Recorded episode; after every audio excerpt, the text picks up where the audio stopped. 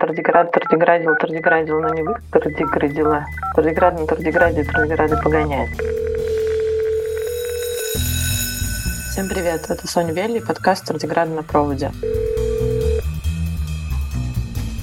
Блуждающая Тардиграда – школа для детей, которые из-за войны или по другим причинам оказались отрезаны от системы образования. Если мы вам нужны, приходите к нам. Все контакты вы можете найти в описании подкаста. Тардиграда или тихоходка – это маленькое животное с восемью лапками, которому ничего не страшно. Ни засуха, ни голод, ни открытый космос. Ну что, по тардиграде? Друзья, сегодня очень серьезный выпуск. Говорим о службе в израильской армии. Наверное, скажу какое-то вводное. Сейчас огромная лия э, из России, очень много людей призывного возраста, и все бегут от российской армии, и есть много опасений по поводу израильской армии. И опасения, непонимание. С одной стороны, у кого-то есть желание, наоборот, туда попасть. И мы решили, что надо записать подкаст, чтобы сделать понимание немного легче. Может быть, все представятся и расскажут сначала, кто где служил или не служил, почему. Маша, ты, может быть, монитор... Я начну? Ну да, может. Да, конечно. Ну, ну я, я не служила, я делала шивот мир, но уже давно, я не думаю, что это... Вот, что это значит? Это, это альтернативная служба, это такой вариант, который не очень часто это делает, но я и Шани в Атмобе делали службу, можем рассказать. Шани расскажет uh-huh. больше, потому что она это делала недавно. Вот. Давай, Ксюшка, начни ты. Да, я Ксения из Романии. Я закончила свою армейскую службу где-то три года назад, в конце 2011 19 Вот, я служила в образовании, вот, я не расскажу по своей службе, а служба моих подруг, которые были командиры на курсе иврита и на курсе натив, который через него можно делать ГИУ, потому что про эту часть, наверное, многим будет закрыто релевантно. Вот, спасибо. Меня зовут Гай, рядом со мной здесь Антон, э, мой напарник бизнесу. Только что были на лекции. Сейчас мы едем на окончание курс командиров одного из э, наших ребят. И uh-huh. мы занимаемся подготовкой к армии, к спецвойскам, как бы боев, к боевым единицам. Очень приятно, спасибо, что присоединились. Очень важно многим сейчас узнать э, какую-то реальность, которая там происходит. И Уриель, uh-huh. Здравствуйте, меня зовут Уриэль, я, мне 33 года, соответственно, я э, призвался 15 лет назад, демельнулся 10 лет назад, я служил сравнительно долго. Я был в разведке, в технологической части в разведке, и я был там офицером и командиром в конечном uh-huh. итоге. Шани, расскажи нам, если что, мы переведем. Я могу, я все умею говорить. Меня зовут Шани, я делала альтернативную службу. Я закончила два года назад. Я работала с взрослыми аутистами. Там же работаю, только уже не как э, волонтер, а как работник. Да, я больше расскажу, какая это опция, как это работает, и почему можно это сделать, я думаю. Угу. Вот, у меня есть несколько вопросов от, ну, как бы мальчиков и девочек, от родителей. Их не очень много, но они довольно общие и требуют длинных ответов. На самом деле, первый вопрос который возникает, это можно ли действительно выбирать что-то, кроме армии, насколько обязательно идти в армию, если ты только что попал в страну, и, может быть, Маша и Шини, вы расскажете, пока Гай исчез да. э, со связи? Я тогда расскажу в, в общих чертах, что, в принципе, служба, она обязательна в Израиле. Всем, кто как бы не арабы, но всем остальным она обязательная. Служба как бы, длиннее для мальчиков, короче для девочек. Для тех, кто приехали, это очень зависит, в каком возрасте вы приехали. То есть там прямо разница. То есть если ты приехал, по-моему, в 22 года, ты служишь полгода, если ты приехал в 20. Ну, там точно надо проверить, но это очень-очень зависит от года, когда ты приехал и когда ты закончил школу. В принципе, альтернативная служба, то есть то, что мы с Шани делали, это надо получить специальное разрешение для этого. И это, это на самом деле волонтерство. То есть угу. никто не заставляет а что значит это делать. специальное разрешение? Специальное разрешение можно получить или по медицинским справкам, или угу. по психологическим всяким э, причинам. Угу. Девочки могут получить на религиозной основе. А мальчики нет? Э, мальчики нет. Или, или на пацифизме. То есть угу. как бы отказ служить в армии по угу. идеологическим причинам. Но это только это девочек, очень... да, касается? Это... Нет, это, это мальчики тоже. Про религиозные Мальчик. причины угу. это только девочкам, все остальные причины, они для обоих. Угу. Вот, по пацифизму э, это можно, но это такой сложный процесс. То есть если идешь этим путем, это непросто. Вот, и во сколько приходит повестка? И она приходит к тебе, или ты должен что-то сделать? По почте. По Она почте. приходит по почте. Uh-huh. Вот, то есть это обычно в 17 лет в первый раз uh-huh. ты идешь в, на первый проверки, медицинские, а, там всякие анализы. Uh-huh. И вот э, еще возникает вопрос, то есть вариант идти в армию сразу после школы, есть вариант идти после университета. А в армию после университета? Это только через э, один, э, одну дорогу, где если делают степень через армию, а потом работают вот этой работой, которую научились в степени э, в армии еще несколько uh-huh. лет. Это долгая работа, довольно uh-huh. долгий процесс. Это, uh-huh. это примерно 8 лет где-то. Uh-huh. Может быть, добавлю насчет этого. На самом деле есть две самые. Есть то, что называется «оттуда», туда, это вот то, что Шани рассказала, и там есть экзамены, чтобы туда попасть, uh-huh. они не очень сложные. И если ты ее проходишь, то армия тебя оплачивает степень. Это не очень большие деньги, но она тебя это оплачивает. Э, три года степени, в зависимости от степени. Uh-huh. И после чего ты вдобавок к обязательной службе должен добавить еще три года контракта. Во время контракта ты получаешь деньги, зарплату, не огромную, но жить можно. И ты продвигаешься в чинах, ты можешь сделать uh-huh. карьеру, по идее. Некоторая проблема, что много людей, которые делают оттуда, не работают в армии по специальности, которую они учили университете, или работают формально по специальности, но на практике это немножко отличается. Но внутри оттуда есть специальные программы, у них есть определенные специальные имена, есть много таких, и в них главное достоинство это то, что ты правда тебя обязуются послать в сравнительно хорошие части, в том числе в ту часть, в которой mm-hmm. я служил. Например, имя Аразим — это очень хорошая под э, программа в Атуде. Mm-hmm. Отдельный способ, почти что каждый человек может попросить отсрочку от службы на один год более-менее без никаких обоснований. Эта отсрочка, она ничего не дает, кроме вот этой отсрочки, но одно из довольно-таки частных обоснований — это люди, которые начали делать степень во время учебы в школе uh-huh. и хотят закончить uh-huh. эту э, степень. Это очень выгодно армии, потому что они получают человека, который закончил степень, и почти что всегда получат разрешение на эту отсрочку на этих основаниях. В некоторых более э, редких случаях даже больше года можно получить отсрочку. Понятно. И... который называется «Шнат или Мехина», который, может быть, вы можете мне помочь это объяснить. Но это тоже можно на один год пойти позже в армию. И это тоже довольно много людей в Израиле делают. Ксения сделала, может рассказать нам? Я тоже делала. Я получала строчку как раз на это. Я делала шнат-ширут, это больше волонтирование, там 80% волонтирования, еще 20% обучения, там, иудаизму или еще что-то mm-hmm. там, вопрос, где это делают и через кого. Вот, есть мехина. Это большая часть мехины в Израиле. Они делают подготовку к армии. И спортивную, uh-huh. и как можно попасть э, в офицеры и так далее. Вот. И там как раз намного больше учится, и чуть-чуть волонтерство тоже имеется. Это все продолжается примерно год, иногда полтора.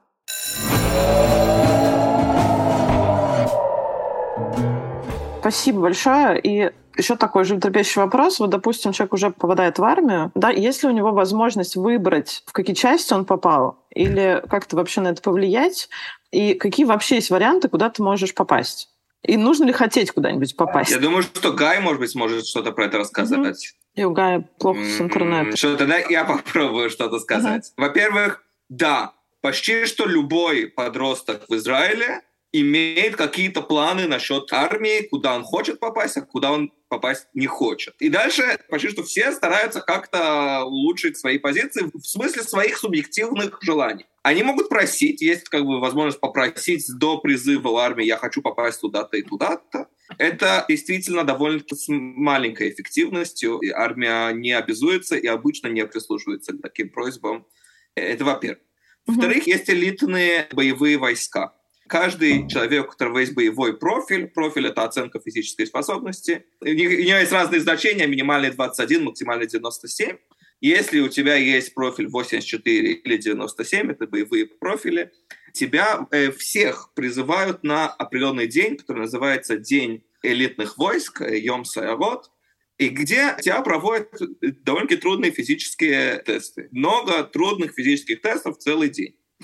Если ты прошел хорошо в этот день, тебя дальше призывают на добавочные длинные отборы в элитные войска. Во все разные элитные войска. Летчики, капитаны кораблей, парашютисты, подводные лодки, спецназ такой, спецназ другой, спецназ третий и так далее и тому подобное. Есть много элитных войск. Обычно главная часть проверки называется гибуш. Это в переводе будет... Подготовительные сборы.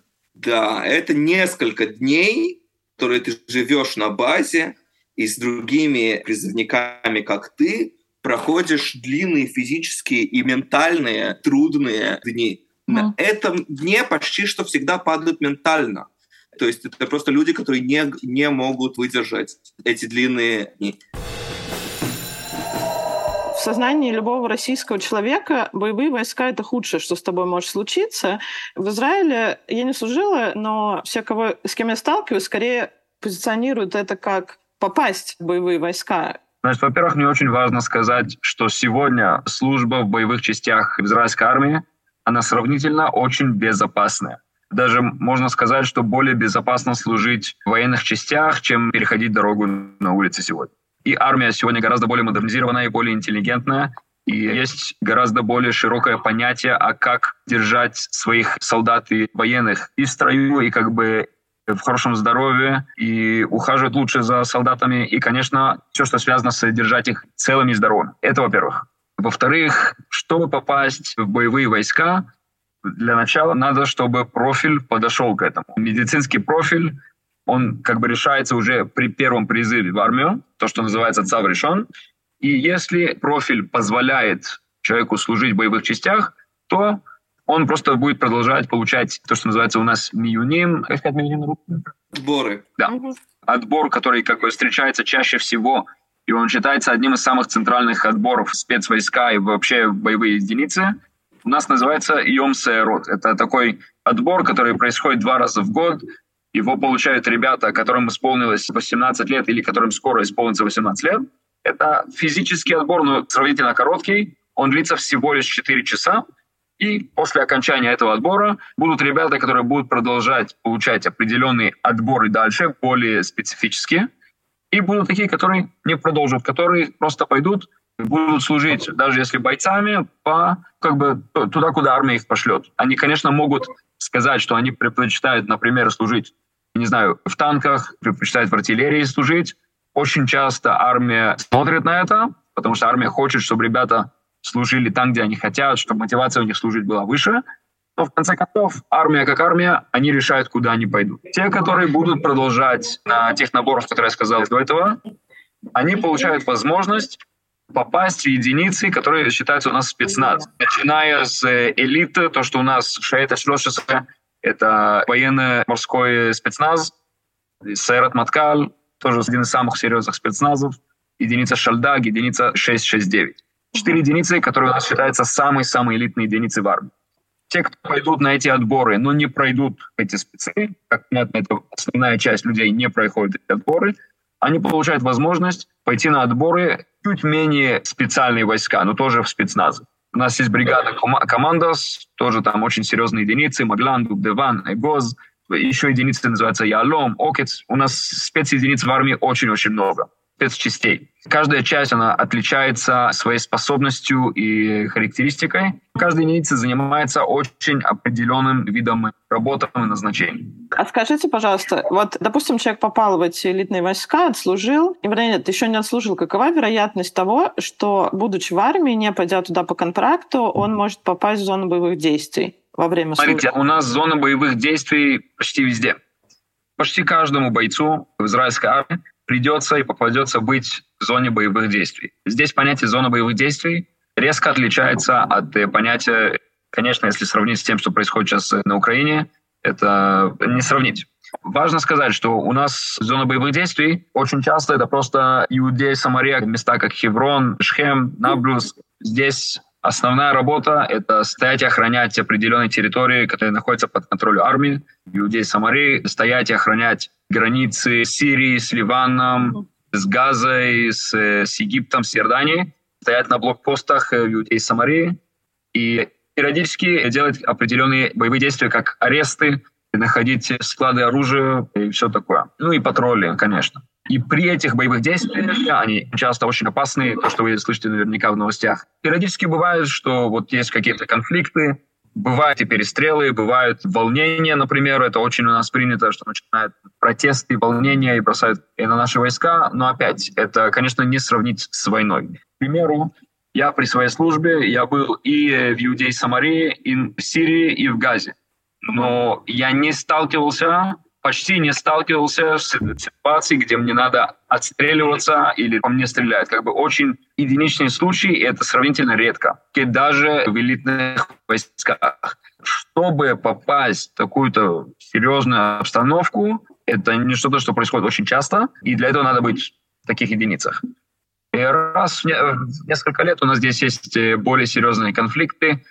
В основном в последние годы это в Газе, даже когда мы заходим в какой-то серьезный, так как у нас называется серьезный конфликт. И в Газе, слава богу, у нас почти всегда количество жертв сравнительно маленькое с нашей стороны, потому что наша армия действует очень умно, очень грамотно для того, чтобы, правда, количество жертв было очень минимальным. Но все же, если ты еще в армии по призыву. Ну, допустим, mm-hmm. в Газе какая-то серьезная операция проходит. Если ты просто по призыву, а не по контракту, не офицер, там, я не знаю, что-то, какая вероятность того, что ты можешь туда попасть, если что такое случится? Да, та же самая вероятность, если ты офицер или ты по, контра- по контракту.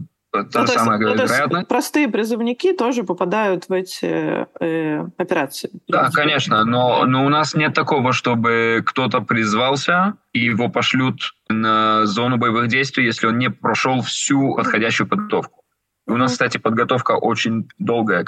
Я не очень знаю, как это происходит сейчас в России. Я знаю, что в России иногда может длиться два месяца. Сейчас есть истории, Нет, когда люди кошмар, вообще но... отправляются туда без какой-либо подготовки. Нет, у нас нет такого, у нас нет такого. Ребята, которые в пехоте или в десанте, я служил в десанте, как минимум 8 месяцев подготовка. И то 8 месяцев подготовка, еще курс командиров у меня был 4 месяца, как бы у меня год подготовки был.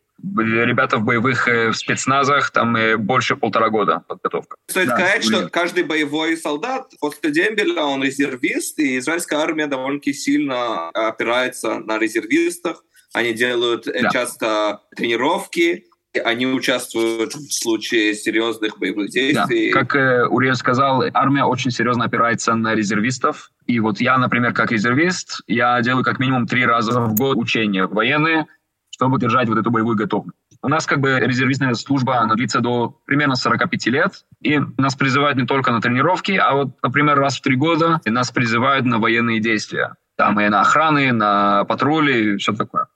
Я, например, в прошлом году почти месяц был в Иудее Самари как резервист. Нас постоянно держат в строю, держат в форме и продолжают обучать. Как бы служба не окончается после того, как человек демобилизуется. Uh-huh. А вот еще такой вопрос у меня возник, пока вы говорили о условном местах боевых действий типа Самарии. Ну, вот у меня рядом с домом буквально недавно армия пристрелила в упор человека, который пришел к ним с гранатой. Ну, то есть это люди на блокпосту в Мале-Думим.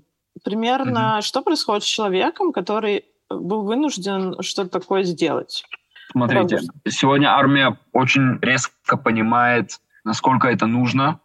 И кроме подготовки психологической, и не просто психологической, а как бы нас, бойцов, и, кстати, резервистов тоже, я это прохожу три раза в год, нам дают проходить учения в специальном таком э, коридоре э, с запахами, со звуками, uh-huh. и с э, очень тяжелыми видениями чтобы нас подготовить к э, то, что у нас называется к дню приказу. И более того, после этого армия, конечно, если что-то происходит, психологи и осмотры, и Министерство обороны очень помогает в этом деле. Как бы нет такого, чтобы человек прошел такую травму и ему не подается помощь. У меня был знакомый, который со мной служил, uh-huh. и мы были вместе на границе с Газой, и он он много чего там делал, он был снайпером. И при волнении 18 года, и ему просто, после как он дебилизовался, его сопровождали, и слава богу, он сегодня вполне в порядке, и как он работает, учится, ну, как бы он, да, он в порядке. Я хочу сказать, что важно, что он идет на боевую службу и он начинает слушать истории, и что может произойти, и он понимает, что это, вероятно, что-то, что может с ним произойти, он уже будет более готов, чем человек, который просто идет и думает, что все будет очень сладко и очень весело.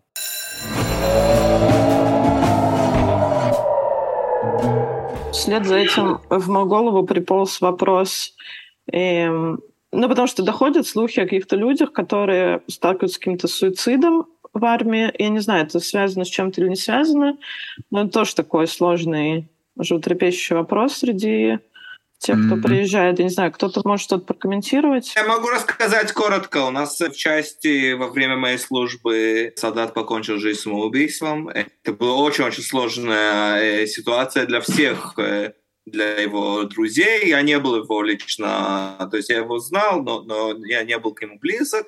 Но его более близкие друзья и вся, конечно, командная э, цепочка, в том числе потому, что там были некоторые, может быть, знаки, которые можно было понять заранее. Вообще про это, да, говорят, и да, есть попытка свести это к нулю, но это, да, происходит, потому что все-таки это непростая, э, непростая система все-таки mm-hmm. быть в армии. Даже в моей базе у меня не было ничего такого. И есть все время оружие, которое можно достать. Mm-hmm. Так что да, есть, это происходит, и это сложная ситуация. Слушай, а думаешь, что армию немножко усиливает природные какие-то склонности, проблемы, или он провоцирует на самом деле это. Нет, я думаю, что это усиливает, ну, то есть, опять же, я говорю про один случай, в этом mm-hmm. случае человек, который была депрессия, были в том числе корни в том, что он был очень недоволен своей службой, но mm-hmm. я думаю, что у него была бы депрессия и да, вне армии тоже.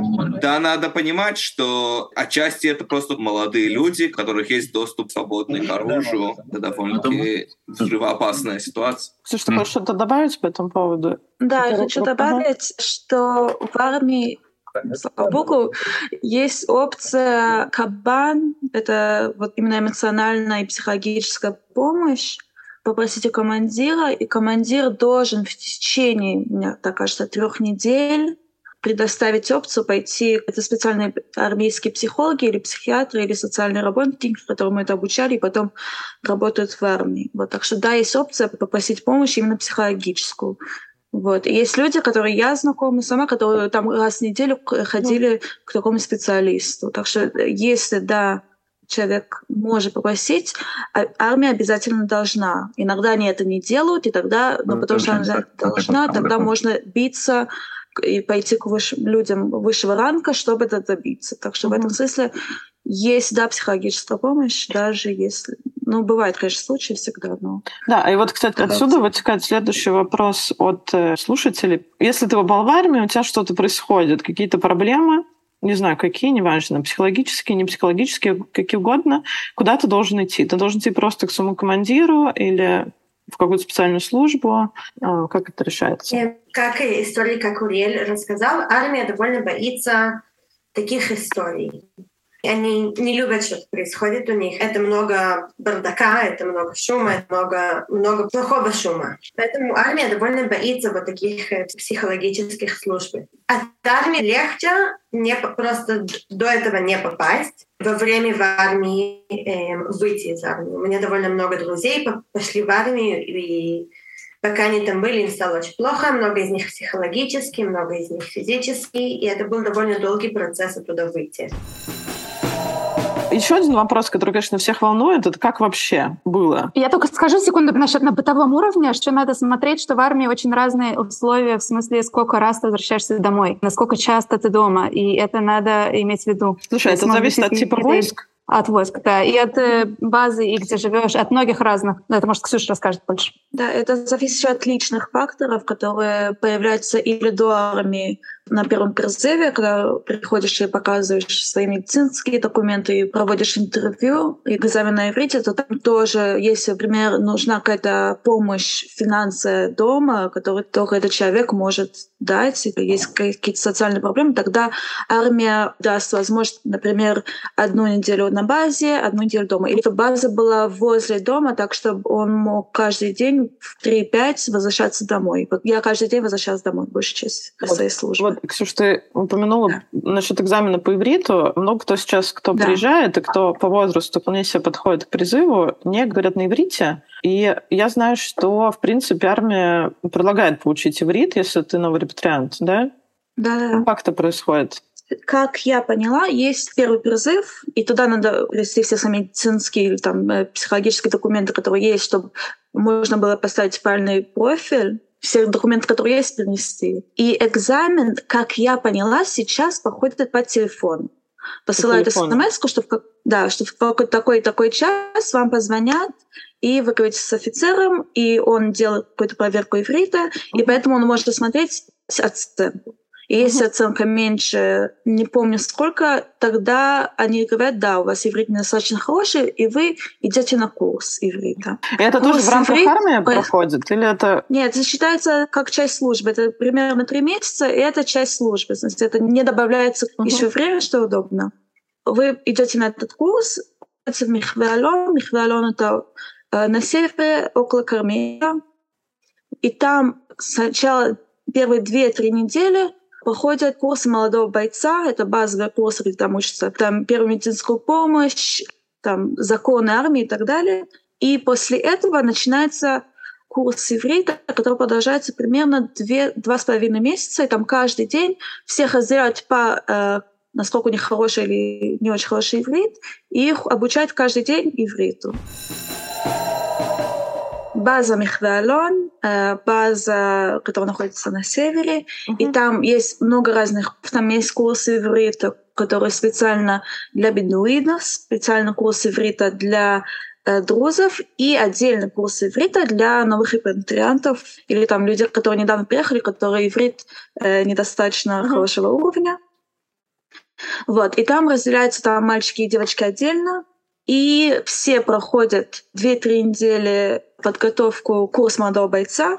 Во время этого курса есть немножко уроков иврита, но после окончания этого начинается курс иврита, ежедневный, несколько часов, который продолжается примерно два с половиной месяца.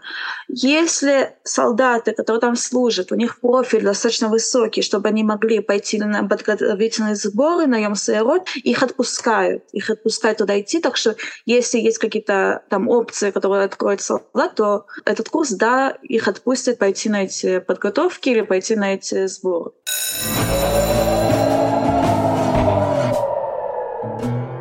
Как устроена жизнь полов в армии Израиля? Насколько перемешанные, насколько... Ну, то есть я понимаю, что комнаты точно разные, но насколько это одна и та же база, насколько как-то что-то происходит совместное. Окей, okay. да, что важно сказать, что девушки тоже могут попасть в боевые части. Там, по-моему, им не дают служить в местах, где... Они не могут пройти границу к... В смысле, границу Израиля ты имеешь в виду, да? По-моему, да. Что... Есть какая-то тема, что женщины могут участвовать в войне, которая нацелена на то, чтобы защитить землю Израиля не могут участвовать в захватнических войнах. В смысле, понятно, да. почему девушки могут да. Э, внутри Израиля находиться, а за границами нет. Ну, то есть я бы это так объясняла. Может, я не права, я не знаю. Нет, да, но есть люди, но... которые с этим борются, чтобы, да, попасть. Например, сейчас есть, по-моему, отдельно уже разделение танков, которые только для девочек. Я не знаю, насколько это точно. Это надо проверить, потому что, например, летчики, да. девочки-летчики, они служат то, точно так же, как, как мальчики, неважно никакие границы, неважно ничего. Как бы. Угу. Есть некоторые части, которые, да, не принимают э, девочек, и это все время да. попытка, чтобы их было меньше и меньше. То есть Израиль движется в сторону дискриминации женщин? Нет, нет, в сторону... Наоборот. А, наоборот, Из... чтобы было меньше да. дискриминации. Да, все, поняла. Ну, в смысле, быта. За быта есть бараки для мальчиков, бараки для девочек. Официально нельзя находиться один в другом. Все понимаем, что это в конечном итоге дети 18 до 20 лет, и они делают то, что дети 18-20 лет делают. Э, да. Неважно, что им говорят. Но официально это такое. Это очень-очень зависит от базы. Есть базы, в которых есть много-много девочек. Я был в базе, в которой было примерно половина мальчиков, половина девочек. Соответственно, быть другой, чем в сильно боевой части, в которых девочек очень мало. И тогда, естественно, быт выглядит по-другому. Но, но у нас это было, в общем-то, и целом... То есть это устроено как пионер-лагерь, да? В смысле быта примерно? Да. Да, там, кстати, отдельно все остальное вместе. А вот, кстати, по поводу вообще бытовых условий, насколько они нормальные, хорошие, там, еда, это а, смотря какая сна, база. Потому что если, например, база, ну, считается самой лучшей базой, это базы, которые... Авиации. Да, авиации. Там рассказы про то, что там целые магазины какие-то. Вот. Но, в принципе, база, например, Хвеалон, которую многие из, я радуюсь слушать, туда много попадут, она не очень. Лучше привезти очень много теплой одежды, потому что там, правда, очень холодно, это север Израиля, и там mm-hmm. очень холодно. В принципе, постели есть, еда очень вкусная и хорошая, потому что там не солдаты ее готовят, там готовят специальные, их всех называют додот, именно там на базе, вот, и они все готовят, в смысле, еда отлично. Да, за то, что туалеты есть, души есть, в душах не всегда есть чем закрыться, но а, и, и туалетную бумагу с собой лучше тоже взять, потому что она часто заканчивается и не часто ее дают. О, вот это очень важная что, информация, мне кажется. В каждой базе да. будет совсем по-другому. И надо сказать, что, опять же, боевых все совсем по-другому. У них, во-первых, еда лучше в среднем, угу. но с другой стороны все остальное хуже. И они там часто спят не в бараках, а на под открытым небом, в палатках. И если есть какие тренировки много дней, то они спят на поле. Как бы просто угу. часть этого быта, оно такое. В курсе молодого бойца в боевых частях, который длится 4 месяца, обычно спят в палатках, но это сравнительно хорошие палатки. Про мальчиков с девочками я еще могу сказать про то, что нельзя их остановить, но если, да, попали, тогда там есть суд, там их могут наказать. Там, это, в смысле, да, если какие-то личные отношения возникают? Да, угу. неважно, если мальчик там, неважно, какие пола, если... А, неважно, кто с кем, но если поймали, Нет, то... неважно, кто. Я знаю двух девочек, проблемы, которые да? Угу. да, это все не... Нельзя на базе делать ничего такого. И нельзя иметь отношения с людьми, которые выше тебя по ранку, или угу. ты их выше по ранку. Это тоже считается. Да, ну понятно. Про это очень много говорят, потому что раньше в армии были, да, очень много проблем вот именно с сексуальными вещами, поэтому сейчас намного больше законов, и поэтому много легче и, и лучше принимается, чем раньше было. И еще в Михвалон там часто очень большая часть командирш, они девочки. Так mm-hmm. что они, да, будут заходить в места, где спят мальчики, чтобы проверять, что там все чисто, все хорошо, но они это делают так, что они там кричат, что там девочка входит в эту самую комнату. Так что да, да, надо подготовиться, что там по ранкам девушки будут что-то говорить, или мальчики там.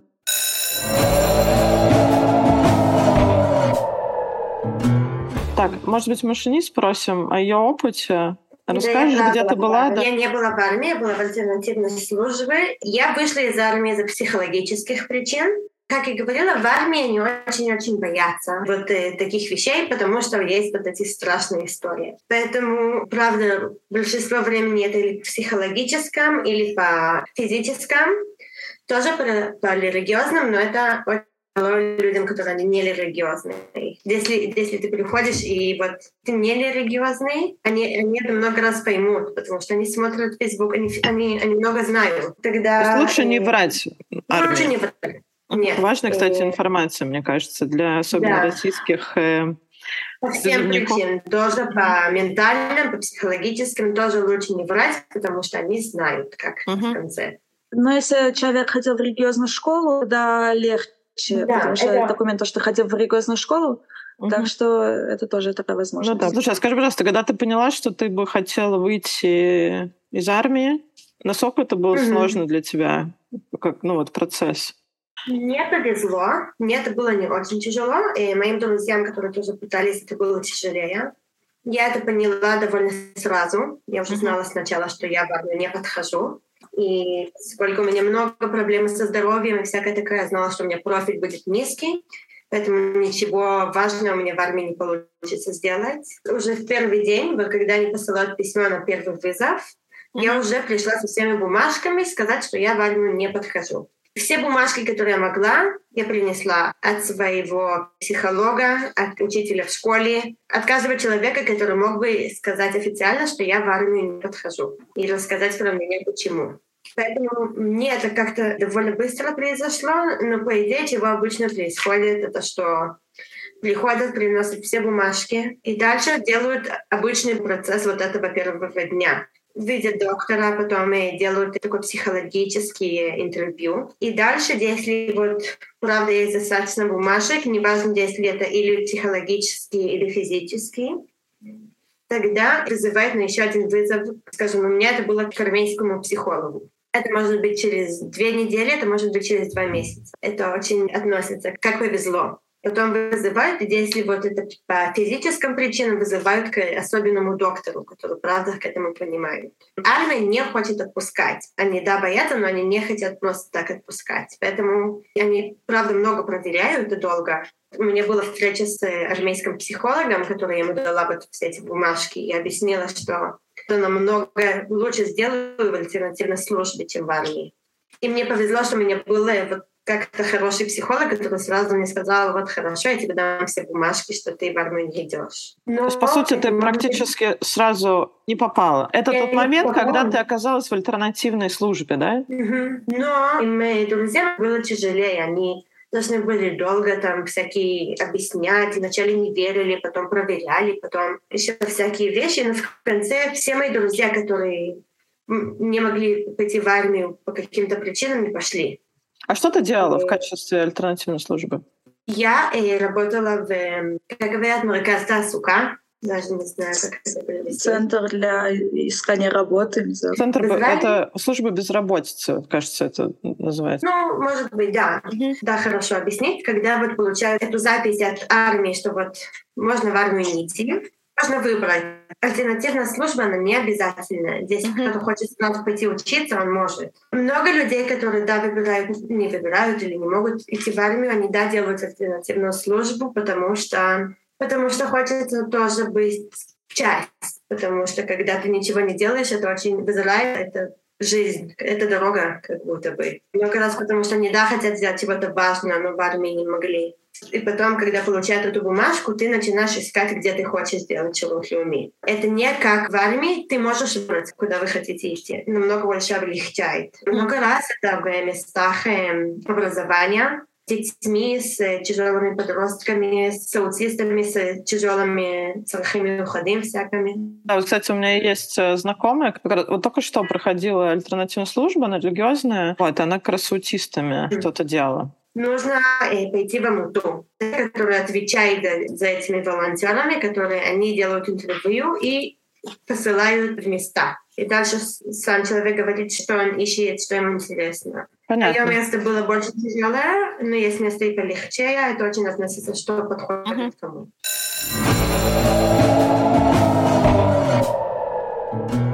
Очень хотелось бы еще послушать Ксюшу про натив и про, про гиюр и армию. Да, окей. Хорошо. Гиюр. Гиюр — это процесс, когда человек, который не галахический еврей, учит э, про иудаизм, учит, как надо себя вести, какие традиции, молитвы, как надо одеваться, шаббат и так далее, и так далее.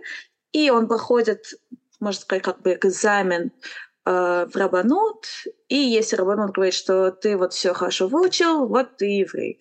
И все, и так заканчивается. В принципе, кому это надо?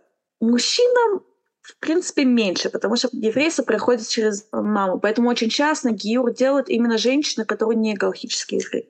Чтобы их дети, хотят, да, считались евреями. Которые хотят жить в Израиле, хотят, да, чтобы... и которые хотят, чтобы дети были евреями. Угу у меня сейчас э, друзья репатриировались, у них двое детей, и им выдали гражданство, а детям нет, потому что они четвертое поколение. То есть у них такой половинный статус в стране. Кстати, это тоже вопрос, может ли такой человек попадать в армию или... Это очень часто такие люди призываются в армию. Okay. Насколько я понимаю, это виза Хамеш Алев, именно чтобы получить гражданство. Человек, который служил в армии, получает гражданство. Еще гиюр в армии, в принципе, намного легче и более короткий процесс, чем не в армии. Потому что не в армии это продолжается примерно по три года. Насколько я знаю, сегодня нельзя получить гиюр в Израиле, который можно засчитывать для получения гражданства. Обязательно делать за границей, чтобы получить гражданство в Израиле. А, то есть, а окей. Но если ты служишь в армии, получаешь гражданство из-за того, что ты в армии. Угу. И Гиюр, конечно, там получается намного короче, потому угу. что Гиюр в Израиле это только через рафинат,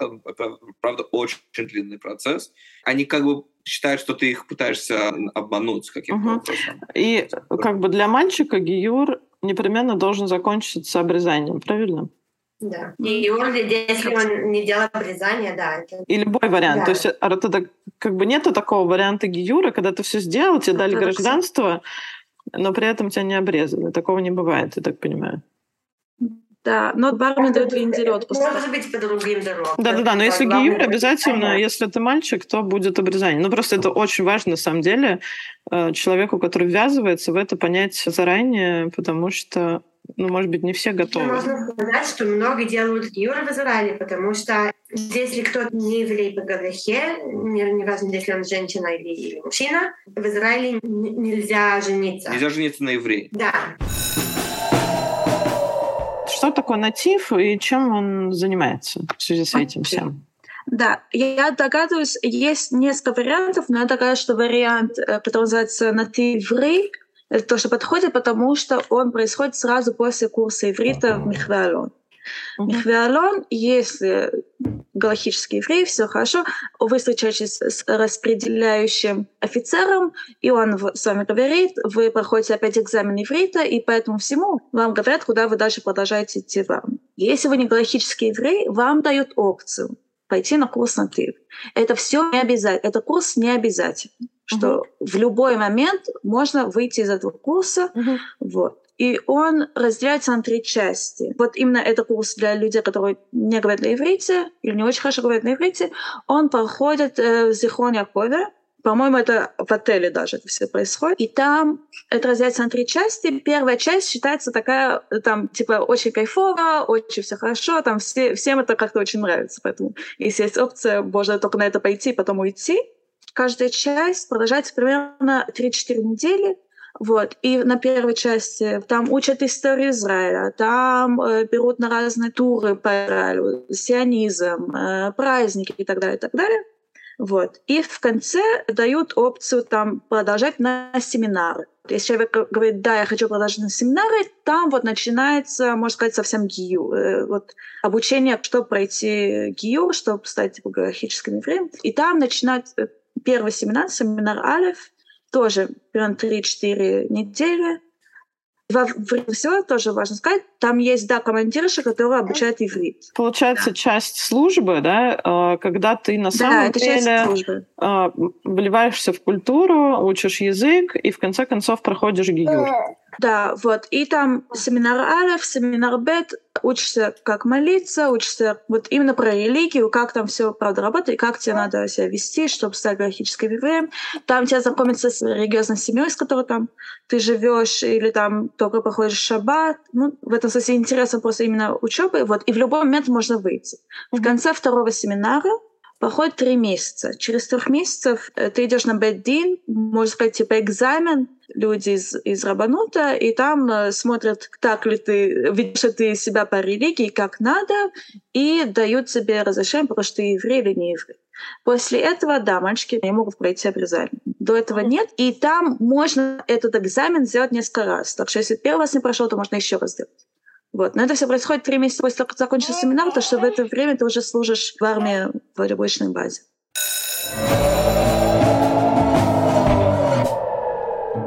Слушайте, спасибо большое, а...